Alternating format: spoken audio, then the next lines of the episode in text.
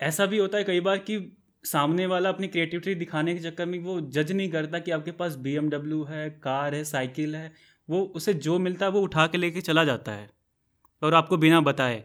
और आप जब देखते हो तो शौक रह जाते हो।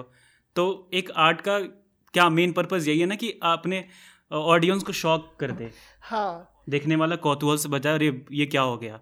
जादू। तो ये सब जादू से कम नहीं है ये सारे क्रिएटिव काम जिसके बारे में सोसाइटी बात नहीं करती। इसे हाँ। गंदा काम मानती है। आप सुन रहे हैं। सोचो कभी ऐसा हो तो क्या हो? बैठे बैठे क्या करे करना है कुछ काम। शुरू करते हैं एपिसोड टू लेकर किसी भी रैंडम बंदे का नाम। मोहनदास करमचंद गांधी। अंग्रेज़ों भारत छोड़ो। साइमन गो बैक हेलो नमस्कार स्वागत है आपका। सोचो कभी ऐसा हो तो क्या हो कि दूसरे एपिसोड में। और आज हमारे साथ फिर से विराजमान है। बेरोजगार रोजी दादा उर्फ़ दादे। उर्फ़ शाश्वत। शाश्वत फिर से स्वागत है आपका हमारे दूसरे एपिसोड में। धन्यवाद धन्यवाद। उम्मीद है अगर ये पॉडकास्ट यूँ ही चलता रहा तो अगले एपिसोड में भी होऊँगा और उससे अगले में भी। तो आज हम बात कर रहे हैं मेरी एक नई किताब आई है जिसका नाम है from zero to nothing a tale of epic failure वाह काफ़ी इंटरेस्टिंग लग रही है मेरा। मन है इसको खरीद के कभी ना पढ़ने का। जितने भी मेरे चाहने वाले न चाहने वाले थे तो मुझसे बार बार ये नहीं कहते थे कि भाई किताब निकालो भाई किताब निकालो। तो मैंने सोचा कि ठीक है फिर किताब निकालते हैं। तो आज हम इसी किताब पे बात करेंगे। इस किताब की सबसे खास बात यह है कि आपको इसे खरीद के नुकसान नहीं होगा। जैसे आपको जितने की पड़ेगी ये बारह रुपये की और रद्दी वाला इसको पंद्रह रुपये में ले जाएगा। बिल्कुल हाँ। तो लिखी भी इसीलिए गई कि किसी ना किसी तरह से आपके काम आ जाए। तो इस किताब को लिखने के पीछे सबसे बड़ी वजह यही थी कि सक्सेस होना सबसे अच्छा माना जाता है हमारी सोसाइटी में। शुरू से ही सक्सेसफुल बनो, सक्सेस सक्सेस के पीछे भागो, सक्सेस के पीछे भागो। पर मुझे लगता है कि इसका दूसरा सिरा जो अनसक्सेसफुल है, वो हमसे छुपाया जा रहा है। आदि मानव काल से लेकर आज तक कोई भी फिलोसोफर या किस, किसी भी इंसान ने इस पर बात नहीं की कि अनसक्सेसफुल होने के क्या फ़ायदे हैं। तो हम दोनों इस किताब के जितने भी चैप्टर हैं, उन पर अपनी राय, अपना तर्क, वितर्क सब रखेंगे। तो शाश्वत, पहला चैप्टर है कि हैविंग परफेक्ट फ्रेंडशिप लोगों का मानना है कि इसका सबसे बड़ा योगदान रहता है सक्सेसफुल होने का। तो आप क्या, आपकी क्या सोच है इस पर जी, ये, इससे वाहियात बात मैंने कभी नहीं सुनी। सक्सेसफुल होने के वजह से ही आपको कितने ही दोस्त अपने छोड़ने पड़ते हैं। सोचो आप टेंथ में थे, कितने दोस्त थे जो कहते थे कि चल आज बंक कर लेते हैं स्कूल कितने ही दोस्त थे आपको। पार्टी में ले जाना चाहते थे, लेकिन आप लगे हुए थे कि नहीं, मेरे को तो अगले साल साइंस लेनी है, साइंस लेनी है, और वो, उन दोस्तों को छोड़ दिया आपने। और आप उस एग्ज़ाम में फेल भी हो गए, जब आपके दोस्त कह रहे थे कि भाई पाँच पाँच सौ रुपये मिला लेते हैं, फिर पेपर आउट करवाते हैं, पेपर मिल जाएगा, पर आपने नहीं, आपने, आपका तो एटीट्यूड और आपके प्रतिष्ठा, परंपरा, अनुशासन सब बीच में आ गए थे तो आपने मुँह मोड़ लिया। पर बाद में क्या हुआ? बाद में आप फेल हो गए उस एग्ज़ाम में, और वो, उन्होंने टॉप कर लिया, क्योंकि एक रात पहले ही उनके घर पे पेपर आ चुका था। तो ये कितनी बड़ी दुर्भाग्य की बात है। जी आपने भले ही ये सीख लिया हो कि मेहनत करके आप चीज़ें पा सकते हो लेकिन आपने दोस्ती तो खो दी ना। वही। और आपको क्या मिला मेहनत करके? कुछ नहीं। हम्म। दोस्त तो आपके भी पास हो गए। दोस्त कहाँ रहे? ना वो दोस्त रहे और वो पास भी हो गए। बिल्कुल। मुझे यह मुझे बचपन का वो दिन आता है जब पापा मम्मी से पॉकेट मनी मांगो तो वो पाँच रुपये दस रुपये थमा देते थे। पर मेरे ऐसे कुछ दोस्त थे जो कहते थे कि क्लास बंक करके चलते हैं प्रिंसिपल की कार का टायर बेच देते हैं। फिर हमें आप विश्वास नहीं करोगे हमारे पास सौ सौ रुपये सबकी जेब में होते थे। जी और हमने उन दोस्तों को अपनी सक्सेस के चक्कर में पीछे छोड़ दिया। हाँ। उन्होंने कितना कुछ किया था। हमारा बस काम क्या होता था कि हम क्लास के बाहर खड़े होकर टीचर नज़र बनाए रहे हैं कि टीचर पे कि टीचर आ रहे हैं या नहीं और वो पंखा खोलते थे ताकि उन्हें मार्केट में ले जाके बेच दे चोरी छुपे। वो बेंच की नट बोल्ट खोल के उसकी लकड़ियाँ बेच देते थे। क्लास में फ़र्स्ट आने वाला चिंटू मुझे उसकी आवाज़ अभी भी याद है कि भाई प्लीज़ बचा लो भाई प्लीज़ बचा लो पर उन लोगों ने उसको भी बेच दिया किडनैपर के हाथों। हाँ लेकिन पेटीज खिलाई थी कि नहीं खिलाई थी उन्होंने शाम को? बिल्कुल। आपके बच्चा किडनैप हुआ याद रहा? आपको आप पेटीज भूल गए अपनी सक्सेस के चक्कर में? बिल्कुल। आपको कोई बड़ी ज़िम्मेदारी भी नहीं दे रहे थे वो लोग। वो बस यही चाह रहे थे कि आप टीचर पे नज़र बनाओ या फिर ये देखो कोई आ रहा है कि नहीं। कोई आ रहा है तो बस आवाज़ दे दो या सीटी मार दो। बस इतना ही काम था। बाकी आपको चुप रहना था। हाँ बाकी आपको वो पूरा क्रेडिट देते थे पैसे देते थे और जितना भी होता था बराबर हिस्से में बढ़ता था वो। पर आपने ऐसे दोस्त खो दिए। आपने और आप सोच लीजिए कि आपने इसके बदले में क्या पाया। वही। दो कौड़ी की गाड़ी हम्म। सिर्फ़ फोर बी एच के का बंगला यही होती है ज़िंदगी। एक मोबाइल फ़ोन जिसके पीछे आधा खाया हुआ सेव बना हुआ है। लानत है ऐसी ज़िंदगी पर। और उसका भी चार्जर मांगते रहते हैं लोग एक दूसरे से और मिलता भी नहीं है एक दूसरे के पास। बताओ आज आपके पास क्या सुख है? वो लोग आज भी डीटीसी में एक साथ घूमते हैं उनमें भाईचारा है। बिल्कुल मुँह में ब्लेड लेके घूमते हैं वो पर दिल में एक दूसरे के प्रति इज़्ज़त है आस्था है। प्यार है। और अ, कोई भी चूचा नहीं करता उनको देख के। इतना उन्होंने अपना रुतबा बना रखा है। जिस तरह की से तुम्हारा बॉस तुम्हारे पे चिल्लाता है उन पे कोई नहीं चिल्लाता। उन्हें कोई डेडलाइन की चिंता नहीं रहती। उन्हें कोई भी टारगेट पूरा करना है इतने क्लाइंट लाने हैं ऐसा कुछ नहीं। उन्हें कोई पीपीटी नहीं बनानी पड़ती। सोचो नाइन टू फाइव क्या होता है उन्हें पता ही नहीं है। वो जब मन करे तब उठे गए मस्ती की पैसे मिले चले आए। वो है सच्चे एंटरप्रेन्योर्स बिल्कुल। तुम सोचते हो कि द, तुम तुम सोचते हो दस साल पैसे इकट्ठे करके फिर बिज़नेस शुरू करोगे? अरे उन्होंने बना बना के छोड़ दिया बिज़नेस उन्होंने पॉकेट मारी का बिज़नेस बनाया उन्होंने उठाई गिरी का बिज़नेस और बनाया। आप खुश होते हो कि स्कूल में हमारे कितने दोस्त थे हमने सबने यहाँ पिकनिक पे गए थे हमने ये खाया था हमने सेल्फी ली ये किया। हम खो खो खेलते थे हम फुटबॉल ये कोई याद करने वाली चीज़ है? ये मेमोरीज है? आपकी शर्म आनी चाहिए आपको? हाँ। उनके साथ रहते तो आप कितना अच्छा मोमेंट था जब उन्होंने प्रिंसिपल को ज़बरदस्ती पानी की टंकी में बंद करके ऊपर से ढक्कन बंद करके मोटर चालू कर दिया था। ये आपको ये आप कभी भी नहीं भूल पाएँगे। अगर आपने इस कांड में आपने हिस्सा लिया होता आप कभी नहीं भूल पाएँगे जब उन्होंने टीचर के कार का पहिया चुराया था, बैटरी चुराई थी। आप ऐसी चीज़ें थोड़ी भूल पाएँगे कभी। जब आप अपने बाकी टॉपर के साथ या फिर अपने नॉर्मल दोस्तों के साथ कॉलेज में बम फोड़ के कहते थे हाँ हाँ हाँ बहुत फ़नी कर लिया। बहुत अच्छा मेमोरी बन गई। पर असली तो वो बनाते थे जब वो सच में यूट्यूब देख के टाइम बम बनाते थे या फिर ग्रेनेड बना के फोड़ देते थे। और आप तो बस बेसिन उड़ाते थे टॉयलेट सीट उड़ाते थे। वो पूरी क्लास पूरी की पूरी क्लास उड़ा देते थे। तो मेमोरीज बिग मेमोरीज बनाओ। ऐसे ही जो दस लोगों के बीच में प्राउड होकर बता सको कि तेरी मेमोरीज कुछ नहीं है मेरी मेमोरीज सुन। और जब आप बोलो तो सब लोगों की आँखें मुँह और सब खुले के खुले रह जाए। अगर आपने बम फोड़ा और वो अगले दिन अखबार में ना आए तो आपने क्या फोड़ा? घंटा फोड़ा? वही। वो थे असली क्रांतिकारी मैं तो ये कहना चाहूँगा। वही। ऐसी दोस्ती पे आपको नाज करना चाहिए पर नहीं आप सक्सेसफुल होने के पीछे पड़े और ऐसे लोगों से ऐसे दोस्तों से किनारा कर लिया। शर्म आनी चाहिए आपको। लानत है। बढ़ते हैं नेक्स्ट चैप्टर पे। दूसरा चैप्टर है doing great creative work doing great creative work हमारी सोसाइटी का मानना है कि इसका भी सक्सेसफुल होने में बड़ा योगदान है। यानी कि आप सक्सेसफुल होके बहुत अच्छे काम करते हो और बहुत ही ज़्यादा क्रिएटिव चीज़ें करते हो। इतना झूठ इन लोगों ने सोसाइटी में फैला रखा है ना। क्रिएटिव क्या है आपके नज़रिए से? क्रिएटिव सच आप क्या समझते हैं? क्रिएटिव काम क्या होता है? एक आम आदमी के नज़रिए से आपको क्या लगता है कि वो क्या सोचता है? क्रिएटिव उसके लिए क्या है? इन लोगों को तो यही लगता है कि गधे की तरह नौ बजे नौकरी पे जाना और गधे की तरह पाँच बजे वापस आ जाना और फिर अपनी बीवी के ताने सुनना और बॉस की गालियाँ खाना यही होता है क्रिएटिव काम करना। और जितने भी आजकल के सो कॉल्ड क्रिएटिव लोग हैं चाहे वो आर्टिस्ट हो पेंटर हो फ़िल्म मेकर हो फोटोग्राफर हो आप देख लिए वो कर कर क्या रहे हैं? वो खुद को क्रिएटिव क्रिएटिव बोलते हैं पर उनके ऊपर एक बंदा रहता है जो अनक्रिएटिव रहता है उनको ऑर्डर देता है कि भाई ये करके दो। हाँ और ऊपर वही बंदा है जो जो बताता है तुम अपनी चाहे जितनी क्रिएटिविटी दिखा लो एक लोगो बनाने में पर एक अनक्रिएटिव बंदा रहेगा जो बोलेगा नहीं बोल्ड करो इसको और जूम करो और इसको कलर चेंज करो इसका और फॉन्ट बदलो इसका। वो बताएगा। वो क्रिएटिव नहीं है पर वो क्रिएटिव लोगों को अपनी इशारों पे अपनी उंगलियों पे नचाता है और आप नाचते हो क्योंकि आपको दो वक्त की रोटी चाहिए और आप सक्सेसफुल होना चाहते हो। और आप भूल रहे हो कि वो रोटी आती कहाँ से है? अनसक्सेसफुल लोगों से। आप इतनी मेहनत करके एक पिक्चर बनाते हो और फिर गधे लोग उससे कह के चले जाते हैं कि ये क्या बकवास पिक्चर बनाई है। हम्म। इसमें कोई क्रिएटिविटी है? क्रिएटिविटी तो वो है कि जो बंदा आपकी पिक्चर की ब्लैक टिकट बेचता है। वही। आप लाख क्रिएटिविटी दिखा के एक फ़िल्म बना लो पर आप देखोगे कि बाइकआउट करने वाले लोग कौन है? वो अनक्रिएटिव लोग हैं जो बाइकआउट कर रहे हैं और आपकी फ़िल्म चलने भी नहीं देते। हाँ। असली क्रिएटिव लोग तो वही हैं जो आपको मजबूर कर, जो आपके साथ ज़बरदस्ती जाते हैं कि मैं भी पिक्चर देखूँगा तेरी और फ्री में आपकी पिक्चर देख लिया करते हैं आपसे टिकट निकलवा के। उनसे ज़्यादा क्रिएटिव कौन होगा? वही। और आप देख लीजिए आजकल लोग बोलते हैं, नॉलन नॉलन। कौन है ये नॉलन? उसकी फ़िल्म देख लो। दस बार देखो, तब नहीं समझ में आएगी तो ऐसी फ़िल्म बनाने से क्या फ़ायदा? वहीं आप निरहुआ रिक्शा वाला देखो, भोजपुरी फ़िल्म कितना समझ में आता है। वहीं आप उस लड़की की वीडियो देख लो जो रुट चौराहे पे एक लड़ आदमी को मार रही थी।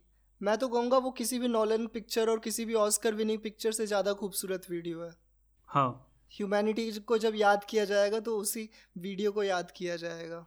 जो पटना पटना रेलवे स्टेशन पे जो तीन मिनट की पिक्चर चली थी वो किसी भी ऑस्कर विनिंग पिक्चर से ज़्यादा सुंदर थी और ज़्यादा क्रिएटिव भी।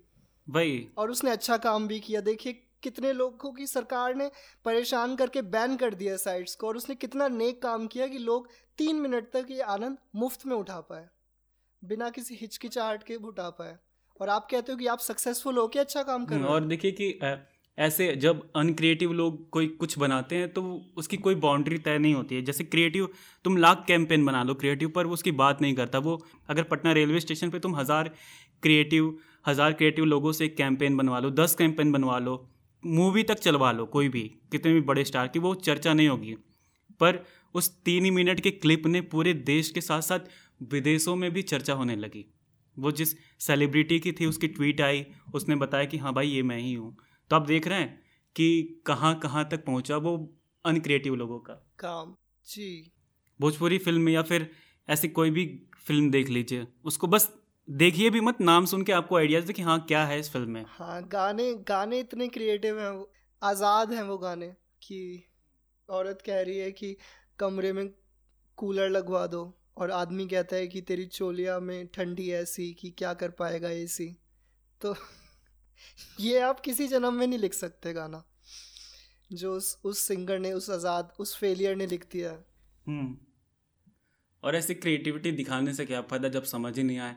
आप कोई पूछे, ये पेंटिंग कैसी है? तो ये तो ये पेंटिंग समझ नहीं आ रही तो आप बोल देते हो कि अब्स्ट्रैक्ट आर्ट है, तुम्हें नहीं समझ में आएगा। पर ये क्या फ़ायदा? वहीं आप कुछ भी बना दो, आप ये, आप पब्लिक वॉशरूम में चले जाओ पब्लिक टॉयलेट में चले जाओ, वहाँ आपकी ड्राइंग देखो। वो बिना किसी मैसेज के, बिना किसी लाइन के, बिना किसी स्ट्रोक के कितना, वो लोगों के ऑडियंस तुरंत समझ जाती है कि ये है क्या क्या ड्रॉ किया गया है, इसके पीछे का पर्पज़ क्या है, वो तुरंत समझ जाती है। और आप ये देख ये गौर कीजिएगा कि वो जो बनाने वाला बंदा होता है वो क्रिएटिव नहीं होता उसे क्रिएटिविटी की सी भी नहीं पता। जी। ना ही उसको कोई सक्सेस से लेना देना है वो तो बस अपनी बंदी का नंबर लिखना चाहता था मेल बाथरूम में तो उसने लिख दिया। रोक सको तो रोक लो उसको। या फिर आप ये कर सकते हो कि चुपचाप वो नंबर मिला के उससे बात कर लें। एडवर्टाइजमेंट की बात कर लीजिए आप। देखिए कितने कैंपेन लिखे प्रसून जोशी ने कि ओगिलवी ने कितने बड़े बड़े ऐड बनाए पर लोगों को कहाँ याद है? पर अगर आप ध्यान भी नहीं देते पर आप जा रहे हो और रास्ते में लिखा है कि कुत्तों से सावधान या फिर गधे के पूत यहाँ मत हाँ ऐसी लाइन एक तो ऑडियंस का ध्यान खींचती हैं ऊपर से लोगों के तुरंत समझ में आ जाती है और याद रहती हैं लास्ट तक। और फिर हम याद करके दस लोगों को बताते भाई पता है वहाँ पे गया था ये देखने को मिला। जी उससे ज़्यादा बढ़िया कौन होगा जो ये कर देता है ये आम रास्ता नहीं है कोई ये आम सस्ता नहीं है।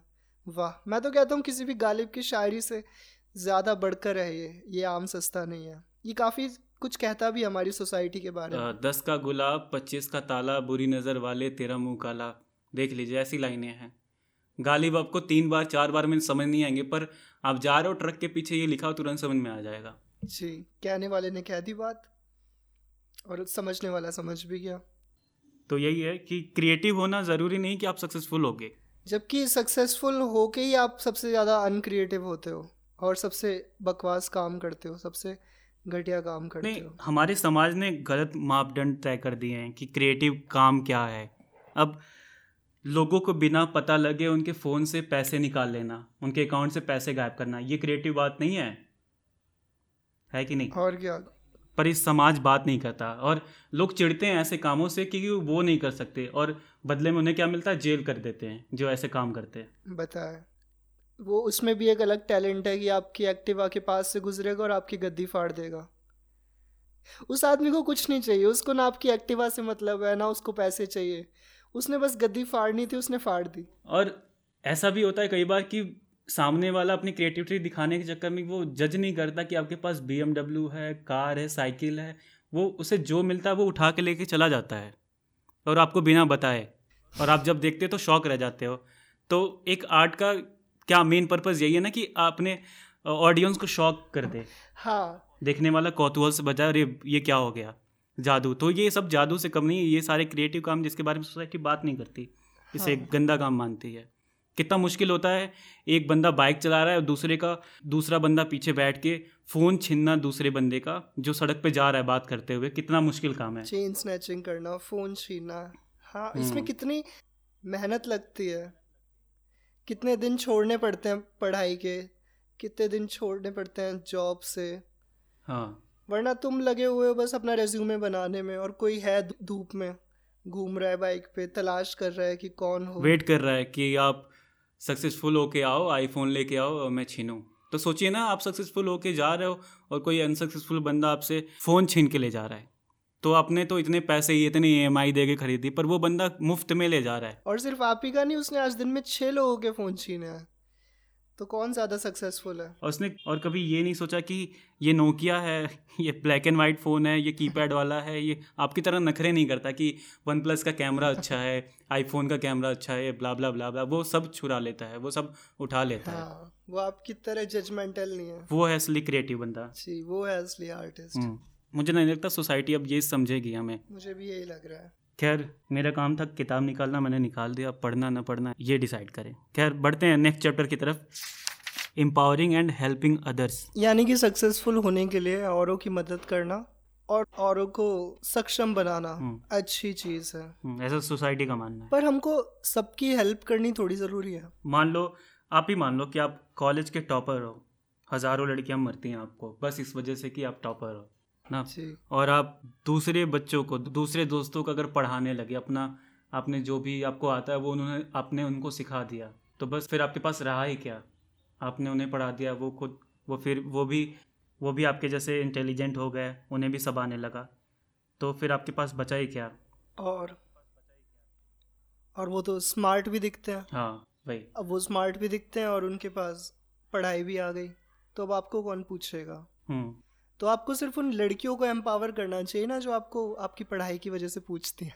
आपको बाकियों को एम्पावर करने की ज़रूरत थोड़ी है। और हमारी सोसाइटी ने ये भी बना दिया कि इस चीज़ को हेल्प बोलते हैं इस चीज़ को नहीं बोलते इस चीज़ को बोलते हैं नहीं। हम्म, ऐसा सोसाइटी ने काफ़ी बाँध दिया है। हाँ। जैसे कि नॉर्मली हेल्प करना क्या होता है कि किसी को किसी को पैसे दे देना किसी को खाना खिला देना या फिर कोई परेशानी में हो उसकी परेशानी दूर कर देना। पर दूसरी कई तरह से हैं जिनसे हम हेल्प कर सकते हैं। जैसे कि अगर कोई गाड़ी में बाहर चाबी लगा के छोड़ दिया साइकिल में बिना लॉक किए छोड़ दिया कोई रात में आया उठा के लेके चला गया तो एक तरह से ये भी तो हेल्प है। वो जाके बेचेगा खाएगा अपने परिवार को ज़िंदा कर रखेगा इस वजह से। तो और क्या? कितनी बड़ी बात है ना कि हमें हम कहते हैं ना कि एक एक हाथ से ऐसी हेल्प करो कि दूसरे हाथ को पता भी ना चले। तो ऐसा अगर आप ऐसा करते हो तो आपको पता भी नहीं चलेगा कि आप किसकी हेल्प कर रहे हो। रात में कौन आके आपका सामान उठा के ले जा रहा है कोई पता ही नहीं चलेगा आपको। और किसका किसका बच्चा आपकी वजह से आज दूध पिएगा आज पिज़्ज़ा बर्गर खाएगा आपको हाँ। पता ही नहीं। आपने किसी आदमी के पैसे लिए और उसके पैसे मार लिए तो अब आपने उसके पैसे तो मार, मार लिए लेकिन आपने उसको ज़िंदगी भर का लेसन दे दिया ना कि अब वो हमेशा सोच समझ के किसी को अपने पैसे दिया करेगा। हाँ धोखा दे दिया किसी को तो उसका दिल मज़बूत हो जाएगा। अगर आपने किसी का दिल तोड़ दिया और वो लड़का परेशान होगा वो कविताएँ लिखेगा और क्या पता कि वो बड़ा होके बड़ा राइटर बन जाए बड़ा कॉमेडियन बन जाए तो ये धोखा देना ये भी एक हेल्प है एक तरह का। कोई बहुत दुखी है अपनी लाइफ के साथ तो आपने कर दिया उसका मर्डर चुरा हम्म। लिए उसके पैसे। लेकिन उसको आज़ादी तो मिल गई मुक्ति तो मिल गई ना उसको। हाँ अब उसे ईएमआई की टेंशन नहीं है या फिर अ, बीवी नहीं परेशान करती बच्चे फ़ीस के लिए नहीं परेशान करते। घर में चार छोटे भाई हैं उन्हें पढ़ाना है गिरवी रखी हुई ज़मीन छुड़वानी है उन्हें इन सब की टेंशन ही नहीं है। उस आदमी को तो नहीं है बाकियों को होती हो तो होती हो लेकिन आपने उस आदमी की तो मदद करी ना। हाँ। तो वही सेलेक्टिव सेलेक्टिव मदद भी ज़रूरी है आपको हर जने की मदद करनी ज़रूरी नहीं है। वही कि सोसाइटी के बनाए हुए नियमों पे नहीं चल के हम खुद से बना के हेल्प करते हैं। जी। कहते हैं कि पेपर आउट करवाना गलत बात है इसे पुलिस क्राइम मानती पर आप देखिए ना कि वो बच्चे जो पढ़ नहीं पाते जो रात भर बेचारे वीडियो गेम में लगे रहते हैं जिनके पास बहुत पैसा है और उन्हें ये बोरिंग रटी रटाई चीज़ें नहीं पढ़नी जो जिन्हें किताबें बोरिंग लगती है। और वो अगर पैसा दे के एक रात पहले दो दिन पहले पेपर आउट करवा दे रहे हैं उनके घर पे आ जा रहा है तो ये भी तो हेल्प हो रही है ना उनकी? कितने लोगों का फ़ायदा हो रहा है? देखो जिनको पेपर मिल रहा है उसको फ़ायदा हो रहा है। जिसने पेपर की चोरी करी उसको पैसे से फ़ायदा हो रहा है। वही और इतना रिस्क काम है कि पता भी न चले पेपर आउट हो जाए। वो कहाँ से किससे जुगाड़ लगवा के कहाँ कहाँ से पेपर निकलवाया होगा उसने? देखिए। देखिए ना। जिसने पढ़ा है वो तो हो ही जाएगा उस पेपर में पास और जो नहीं पढ़ा वो भी हो जाएगा। हम्म, वही। कोई होमलेस बंदा है कोई सड़क पे सो रहा है आपने उसको पीट दिया एंबुलेंस आई सरकारी अस्पताल में ले गई। तो उसके पास जहाँ सोने के खाने के पैसे नहीं थे सोने की जगह नहीं थी अब वही हॉस्पिटल में सरकारी अस्पताल में मुफ़्त बेड पे बैठा हुआ है इलाज करवा रहा है सो रहा है। और आपकी भी फ्रस्ट्रेशन ख़त्म हो गई तो दोनों का ही फ़ायदा हो गया ना? हम्म तो ऐसे कई हेल्प हैं जो आप सोसाइटी के लीक से हटके कर सकते हैं। हाँ और आपको हर किसी की हेल्प की ज़रूरत भी नहीं है करने की ज़रूरत भी नहीं है। अगर कोई आपसे अननोन बंदा अगर आपको कोई फ़ोन करे आपसे क्या माँगता? बस ओटीपी ही तो माँगता वो भी चार डिजिट का। क्या एक मिनट भी नहीं लगता बताने के लिए? कुछ सेकेंड लगते हैं तो वो बता दीजिए ना उसकी हेल्प हो जाएगी। उसके बीवी बच्चे ज़िंदा रहेंगे और आपकी भी तो होगी। अगर आपका मान लीजिए आपको आपका अकाउंट बैलेंस पूरा खाली हो जाए। आपके पास जहाँ एक एक तरह एक टाइम पे नाइन टू फाइव जॉब थी बढ़िया खासा बैंक बैलेंस था आप ज़ीरो हो तो आपको एक मौका नया मौका मिलता है ऐसे हेल्प करके कि आप नई चीज़ें डिस्कवर कर पाओ। और ज़मीन से जुड़ के नई चीज़ें शुरू कर पाओ। हाँ आपको नई मोटिवेशन मिली। आप कितने दिनों से किसी गोल की तलाश में थे? अब आपके पास है। हम्म। और उस बेचारे ने भी सुबह से फ़ोन कर करके कितने लोगों को फ़ोन किया होगा? कितनी गालियाँ खाई होगी उसने। उस माँ बहन की जो उसके पास है ही नहीं वो अनाथ है बेचारा। अब किसी को क्या ही पैसे से क्या ही मदद करेंगे? आप चार आपसे नंबर नहीं बताया जा रहा। वही। अगर चार नंबर बनाने में आपको झिझक हो रही है तो फिर ये अपने आप में एक सवाल है कि हम क्या करने आए हैं? हम दस लोगों को चार लोगों को क्या दे के जा रहे हैं? चार लोग छोड़िए एक लोगों को ओटीपी तो दे ही सकते और क्या? चार लोगों की मदद नहीं एक आदमी को चार अक्ष चार नंबर तो बता ही सकते हैं। बिल्कुल। और इसी चार से हमारा आखिरी चैप्टर आता है। Being confident in my own judgement and decision अपने डिसीज़न और जजमेंट में कॉन्फिडेंट होइए। कॉन्फिडेंट होने से आपको सक्सेस मिलेगी। ऐसा लोगों का मानना है ऐसा सोसाइटी का मानना है ऐसा उन किताबों का मानना है जो हमें बचपन से पढ़ाई जा रही हैं। मुझे लगता है कि कॉन्फिडेंट होना, अपने बातों पे, अपने डिसीज़न पे इतना ज़रूरी नहीं है। अब झिझक भी ज़रूरी है। झिझक आपको बताती है कि हाँ आपकी साँसें चल रही हैं, आपके दिल की धड़कन चल रही है हार्ट बीट चल अगर कॉन्फिडेंट अगर आप कॉन्फिडेंट हैं, चलो मान लो कॉन्फिडेंट है, आपने किसी की साइकिल उठा ली बिना बताए और पुलिस आपसे पूछे कि साइकिल उठाई, फिर उस वक्त आपका कॉन्फिडेंट आप बताइए, आप खुद से कॉन्फिडेंट होंगे कि हाँ मैंने चुराई है, बताओ। बिल्कुल नहीं। आप होंगे? नहीं बिल्कुल नहीं। फिर फिर आपका कॉन्फिडेंट कहाँ गया? झिझक आपको इम्प्रूव करने के लिए जगह देती है। अगर आप कॉन्फिडेंट हो जाते हो तो आप सोचते हो आपको सब कुछ आता है। झिझक नहीं हमको बंदर से इंसान बनाया है। आपका जजमेंट तब कहाँ जाता है जब आप राजा मंत्री चोर सिपाही खेल रहे होते हैं और आपके पास मंत्री आता है और राजा बोलता है कि चोर सिपाही का पता लगाओ। तब उस समय आप आपका जजमेंट कहाँ जाता है? आप चोर को सिपाही बताते हो सिपाही को चोर बताते हो? जब आपने जिस बंदी पे आपकी फ़र्स्ट ईयर से लेके फाइनल ईयर तक नज़र थी जब आपने उसको प्रपोज करा और आपको पता लगता है वो लेस्बियन है तब आपका जजमेंट कहाँ जाता है?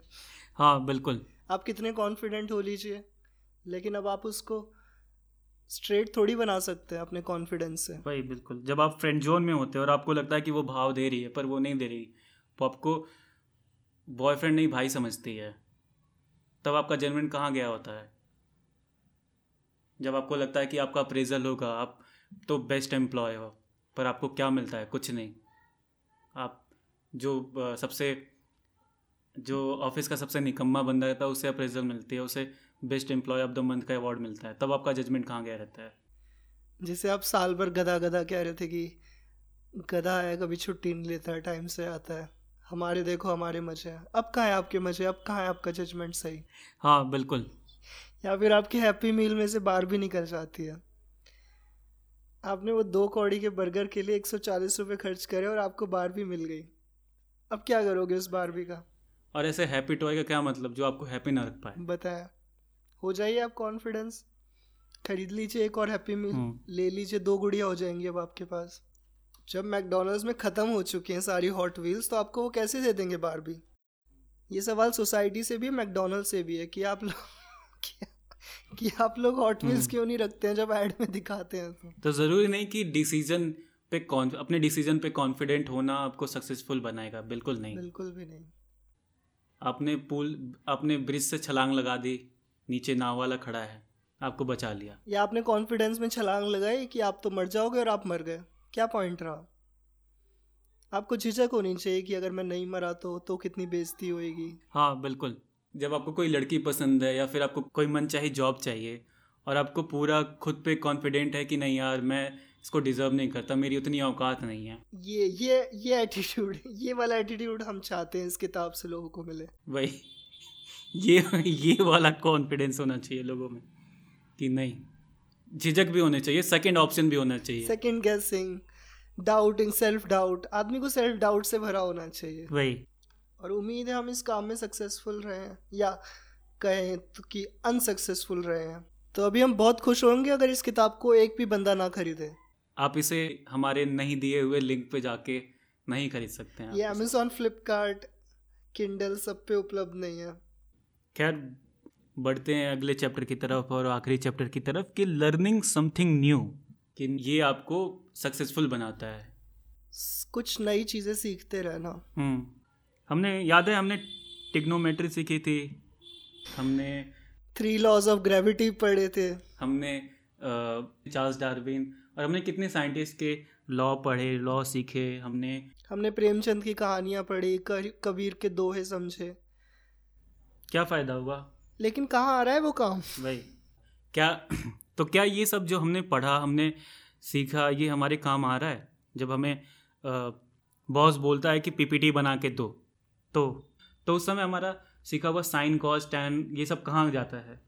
उस समय ग्रेविटी के तीनों नियम कहाँ जाते हैं? बताएँ। हमने कौन से गालिब की या फिर मीर की इन सब की लाइन पढ़ के सुनाई और कोई हम पे इम्प्रेस हो गया या फिर अ, हमें तारीफ़ मिली हो? जब हमारे प्रपोजल को बंदी रिजेक्ट कर देती है तो कौन से शेक्सपियर के रोमियो जूलियट हमारी दुहाई देने आते हैं कि ये बंदा अच्छा है? वही वही वही। तो हमने इतना सब कुछ सीखा है पर देखा जाए तो कहीं काम नहीं आता और काम क्या आता है जो हमने नहीं सीखा है कभी। चीज़ें टालना। लेज़ी होना हमने कभी नहीं सीखा लेज़ी होना। झूठ बोलना हमने कभी नहीं सीखा पर हमें ये सिखाया गया है कि सच बोलो सच बोलो। हाँ लेकिन देखिए झूठ बोलने के कितने फ़ायदे हो जाते हैं। बॉस कहता है कि क्यों छुट्टी चाहिए तो दादी मर गई। हम ये सच नहीं बोलते कि हमारी दादी जो मर रही वो पहले चार साल पहले न जाने कितनी कंपनियों में पहले भी मर चुकी हैं जब जब छुट्टी चाहिए हाँ और हमारी बहन की शादी ही नहीं है, हमारी कोई बहन ही नहीं है जिसकी शादी होएगी। मुझे लगता है कि सोसाइटी ने भी इसमें गलत मापदंड तय किए हैं, गलत तरीके से बताया कि ये ये चीज़ें सीखने से एक सक्सेसफुल होता है। कई ऐसी दूसरी चीज़ें हैं जिनके, जैसे हमने कई चैप्टर में बात किया कि बाकी कई चीज़ें हैं जो सोसाइटी ने नकार दी है, जो हमसे छिपा के रखा गया है, जो हमें बताया ही नहीं गया। सीखनी है तो काफ़ी चीज़ें हम सीख सकते हैं। अब एक जेब कतरे की बात ले लीजिए। किसी स्कूल में पढ़ाया जाता है, जेब जेब कैसे काटते हैं, या फिर कोई लॉ लॉ है इस पर किसी साइंटिस्ट ने कुछ दिया इस पर कि जेब कैसे काटते हैं, या फिर किडनैपिंग का ही ले लीजिए, या फिर मर्डर का ही ले लीजिए, कहीं सिखाया जाता है? नहीं, ये सब लोग खुद से सीखते हैं और अचानक से आ जाता है ये। और इसके फ़ायदे कितने हैं? अगर लोगों को पता है कि आप मर्डर कर लेते हो तो लोग आपसे कितना बच के चलते हैं और आपकी कोई भी बात टाल ही नहीं सकते वो। आपने कितने न्यूटन के नियम जाने हो? लोग आपकी बात टालते रहेंगे लोग आपके कहे हुए काम को नहीं करेंगे। लेकिन अगर आपने एक मर्डर किया है सिर्फ़ और आपको मर्डर करना आता है सिर्फ़ तो कोई आपकी बात को टाल के दिखाए और आप अगले शायद हो सकता है अगले इलेक्शन का टिकट भी मिल जाए। जी जी। आप फिर बड़े आदमी बन जाओ और आपके अंडर जो काम कर रहे हैं वो यही सब हैं जो खुद को सक्सेसफुल बोलते हैं। बताए। तो जो नई चीज़ें हैं वो सीखने का कोई पॉइंट नहीं है? नहीं मेरा मानना है कि सीखना ज़रूरी है पर वो नहीं जो सोसाइटी हमें कहती आई है। बाकी चीज़ें कई चीज़ें हैं जो हम सीख सकते हैं। देख जैसे कि हमने जब प्रिंसिपल को टंकी में बंद किया था हमने कहीं देखा नहीं था हमने कहीं सीखा नहीं था। वो अचानक से हुआ वो होमवर्क मांगने लगा हमने कहा नहीं है। वो सब अचानक से हुआ। जैसे जब चिंटू जब चिंटू ने टॉप किया और हमने सोचा इसको बेच दे तो कैसा रहेगा?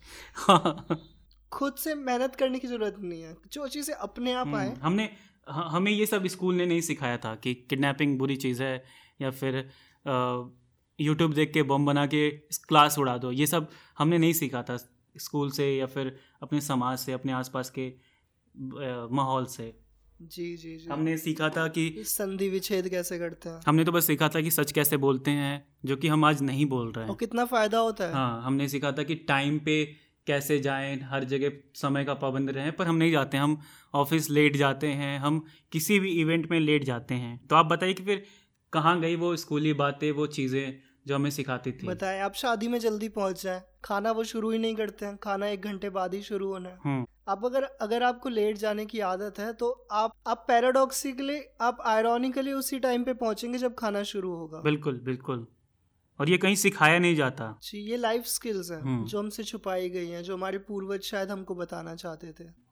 तो वही है कि सोसाइटी ने हमें बाँध दिया हमारी सोच को बाँध दिया है कि ये ऐसे सोचो ऐसे मत सोचो। वो कहते हैं ना कि क्रिमिनल चाहे जितना भी शातिर हो वो कोई ना कोई क्राइम सीन पे सबूत ज़रूर छोड़ जाता है। तो मुझे लगता है कि सबसे बड़ा रीज़न है वो ये है कि हमें सिखाया नहीं जाता। हमें ये नहीं बताया जाता कि कोई भी क्राइम करो तो सबूत कैसे नहीं छोड़ना वहाँ पे? हम्म। इसी वजह से क्रिमिनल से कोई ना कोई सबूत छुट जाता है। क्रिमिनल से कोई ना कोई गलती हो ही जाती है। हम्म, हमें ये नहीं सिखाया जाता ना। और आप कह रहे हो कि कुछ ना कुछ नया सीखो। तो जब ये सिखाया नहीं तो हम सीखेंगे कैसे? जी ज़रूरी चीज़ें हमसे छुपाई जा रही हैं तो हम क्या नया सीखें? हम्म, वही। आप देखेंगे कि बाज़ार में कई लोग हैं जो जो केमिकल से दूध बना देते हैं। बताए उनसे ज़्यादा काबिलियत किसमें है? कि आपको पी के पी के भी नहीं पता लगता है कि वो सर्फ है कि दूध है। और सोसाइटी चाहती है आप एक्सेल सीखो। कोई ये नहीं बताता कि एक्स को वापस कैसे पाए। हम्म, तो हमें सोसाइटी ऐसी चीज़ें सीखने के लिए मजबूर कर देती है माइंडसेट बना देती है जो आगे चल के काम ही ना आए। जी। ठीक है। हमें सिखाया जाता है कि गलती हो गई तो सॉरी बोल दो। अब आपकी बाइक ठुक गई या फिर आपने ठोक दी अब वहाँ पे सॉरी बोलो आगे वाला पीट के चला जाएगा आपको। पर वहीं बो, बोलो कि तेरी गलती है तो आपको पैसे भी नहीं देने पड़ेंगे। हाँ ब्लेम करना शुरू कर दो। धमकी देना कि जानता है मेरा बाप कौन है। चाहे आप ऑर्फन रहे हो। बिल्कुल। क्योंकि अगर फिर उसने कह दिया कि कौन है तेरा बाप तो बता देना कि तू जानता है क्या क्योंकि मैं तो जानता नहीं हूँ। तो सीखना ज़रूरी है मेरा मानना है पर जैसा कि पहले भी बताया कि वो चीज़ें नहीं जो सोसाइटी ने हमें बताया है जो सोसाइटी हमें सिखाती आ रही है। हम्म, जैसे स्विमिंग पूल में बिना किसी को पता लगे ही सूसू करना हाँ। ये कहीं नहीं सिखाया जाता है पर हम सीखते हैं। हाँ। और आपने सीख लिया मैथ्स आप बन गए मैथ्स के बादशाह आप बन गए रामानुजन। लेकिन अब अब अब जब आपके गाँव में शादी है तो आप ही सबके लिफाफे का हिसाब रख रहे हो। क्या फ़ायदा हुआ? जब तक आप उससे लिफाफे से पैसे बिना पता लगे पैसे कैसे गायब करें ये ना सीखो। आपको ऐसी सीख का कोई फ़ायदा नहीं है। तो वही है कि सीखिए पर कुछ अलग कुछ हटके कुछ लीक से हटके ताकि आपको फ्यूचर में काम आए। जैसे जब अगर आप ये नहीं सीख पाए कि ये किताब को कैसे खरीदना है क्योंकि हम इसके कोई लिंक कोई प्रोवाइड नहीं करेंगे आपको खुद ही ढूंढना पड़ेगा आपको खुद ही खोजना पड़ेगा। और अगर आप इसको नहीं खरीद पाते तो तब तक आपके इस जीवन का कोई फ़ायदा नहीं है। मैं आपको फिर से बता दूँ इस बुक का नाम from zero to nothing a tale of epic failure तो बस। तो यही था हमारी आज की बातचीत और हमने जाना कि सक्सेसफुल होना कितना ओवर है और फेलियर कितना अंडर है।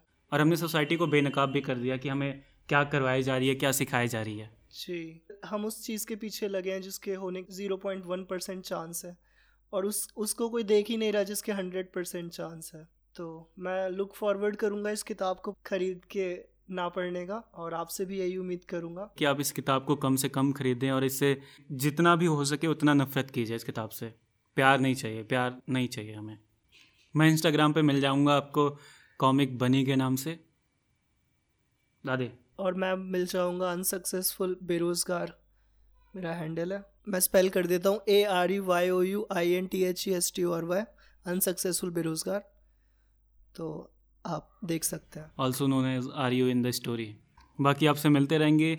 अपने सवाल जवाब जो भी हैं गाली गलौज हमें इनबॉक्स कीजिए रिकॉर्ड करके भेजिए और हम उसे अपने अगले एपिसोड में चलाएँगे। तो मिलते हैं अगले एपिसोड में। बाय ख्याल रखिए और सक्सेस के पीछे मत भागिए। और बस मत भागो। भागो मत। आराम से सो जाओ। Good night bye